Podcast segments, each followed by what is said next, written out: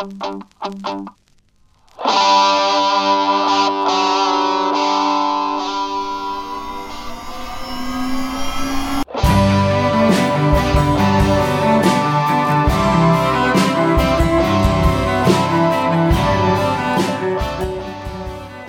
John Dickson here. I hope you're doing well. We're in between seasons at the moment, so it's a good time to go back through our catalogue of five seasons and see if there's anything interesting you might have missed. We're hard at work at producing season six. We've got some pretty cool topics. In the meantime, I'm going to be sending out a few of these brief singles over the coming weeks.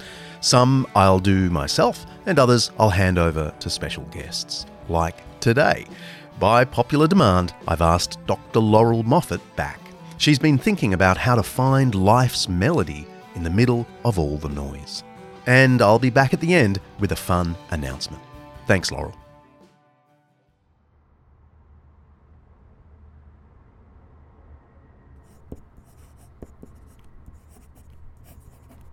Like almost all school children in Sydney during our four month COVID lockdown of 2021, my daughter was learning from home which means, like many other parents, I was learning too.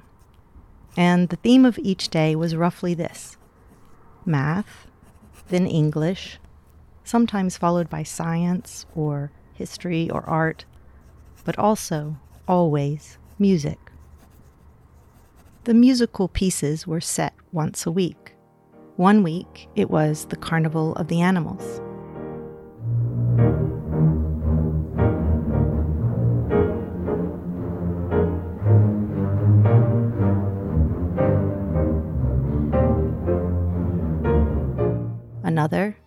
Was the planets.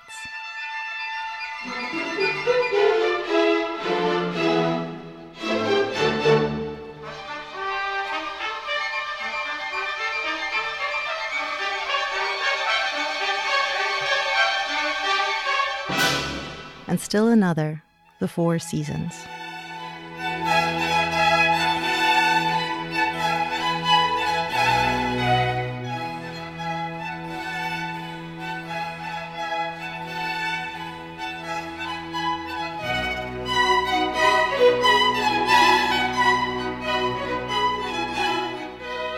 My daughter loved each piece in turn, with one exception Bach's Goldberg variations.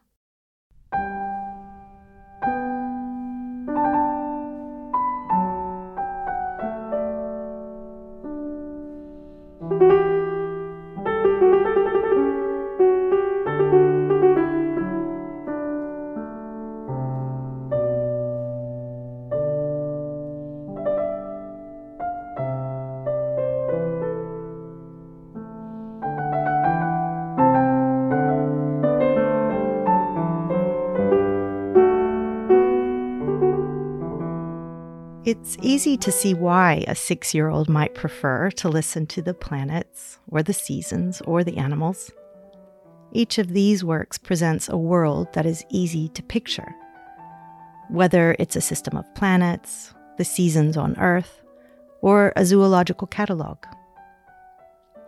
In contrast, the variations offer the listener a theme, the aria and then 30 variations or riffs on that theme, all in a single key, G major.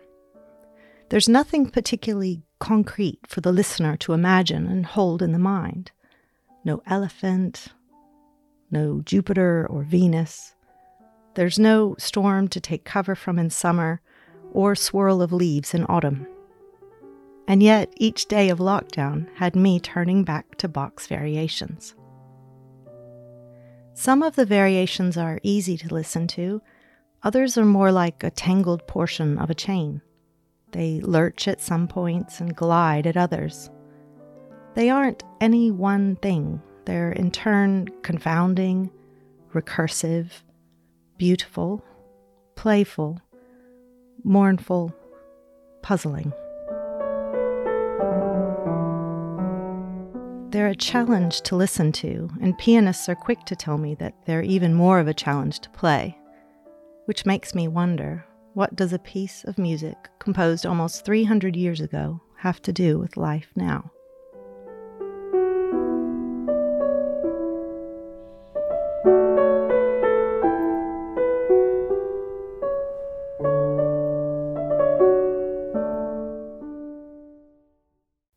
In order to make sense of the work as a whole, the listener must do one thing as she progresses through the variations remember the theme, or just the fact that there is a theme at all. The theme is what holds the work together and makes sense of every other moment in the work. To my ear, this is the musical equivalent of asking and answering the question, What's the meaning of life? Or is that taking Bach too far? The listener's experience is enriched by remembering to listen for the sounds of the theme in the variations. And in a similar way, our lives are richer for searching for the theme in the world beyond music, particularly of our own lives. It isn't always a comfortable question to ask, but it's one that's become a bit more familiar in this pandemic, especially in a lockdown a time when we may not be able to do the things we'd like to do, or go where we'd like to go, or see the people we'd like to see. For many of us, it's a time of loss instead of gain, a time of limitation and constraint rather than expansion.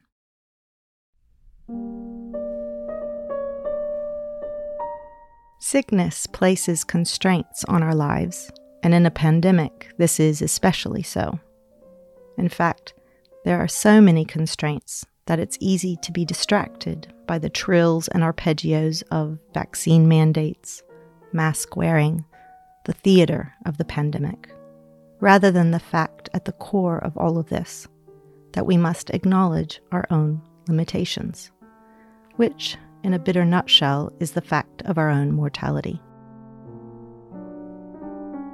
We may fool our healthy selves into thinking that our own potential or the possibilities in life are limitless. But the pandemic asks us to look again and reckon with the reality of our limitations. And limitations in a pandemic lockdown can feel especially binding. I hear you ask again what do the variations have to do with life and the fact of our own mortality? Maybe nothing. Or maybe it gets right to the heart of it.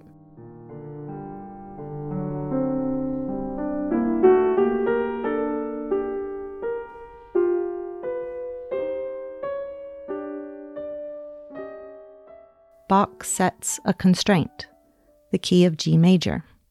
He tightens it with a bass line.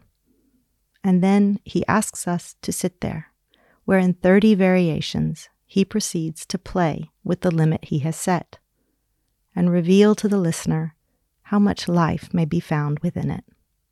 He does this again and again, this coming home to the key of G, including in the prelude to the cello suites which is the theme that you hear at the opening and the close of this podcast. Yes, you can break the variations into parts and listen to each individually, as you might break apart an orange and eat the segments one by one. But, like an orange, the variations are best understood together in the light of the theme.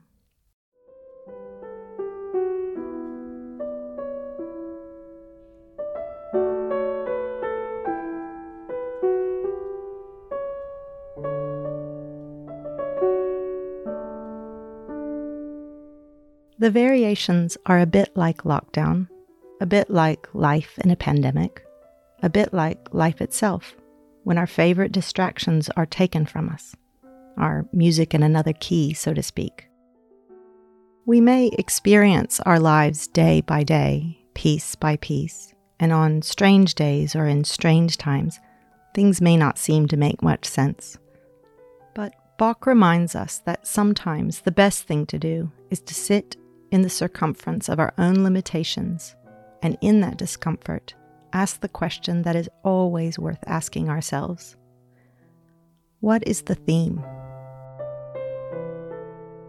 And how can I hold on to it in all of life's variations?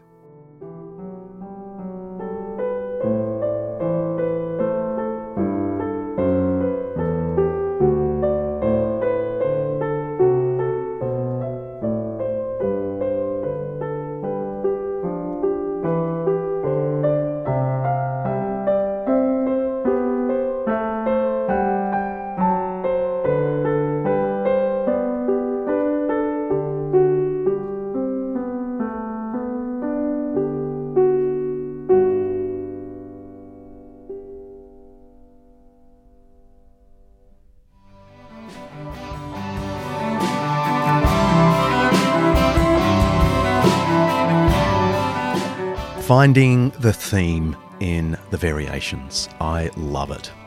Well, if you like the way Laurel thinks, writes, and speaks, I've got some lovely news for you. Undeceptions is about to launch a spin off podcast series with Dr. Laurel herself. It's called Small Wonders, and well, it's Laurel. It's short audio essays set in a beautiful soundscape. And it's all about the mending of things, how we can find wholeness in the rubble, signs of God in the chaos. There'll be plenty more to tell you in the coming weeks, and one way to keep track of the new things we're doing and planning is to follow our new Facebook page for the burgeoning Undeceptions Network. Just search on Facebook for Undeceptions Network, and you'll find us there. That's where we'll share the latest news on Undeceptions, Small Wonders, and a few other things we've got coming down the pipeline. See ya.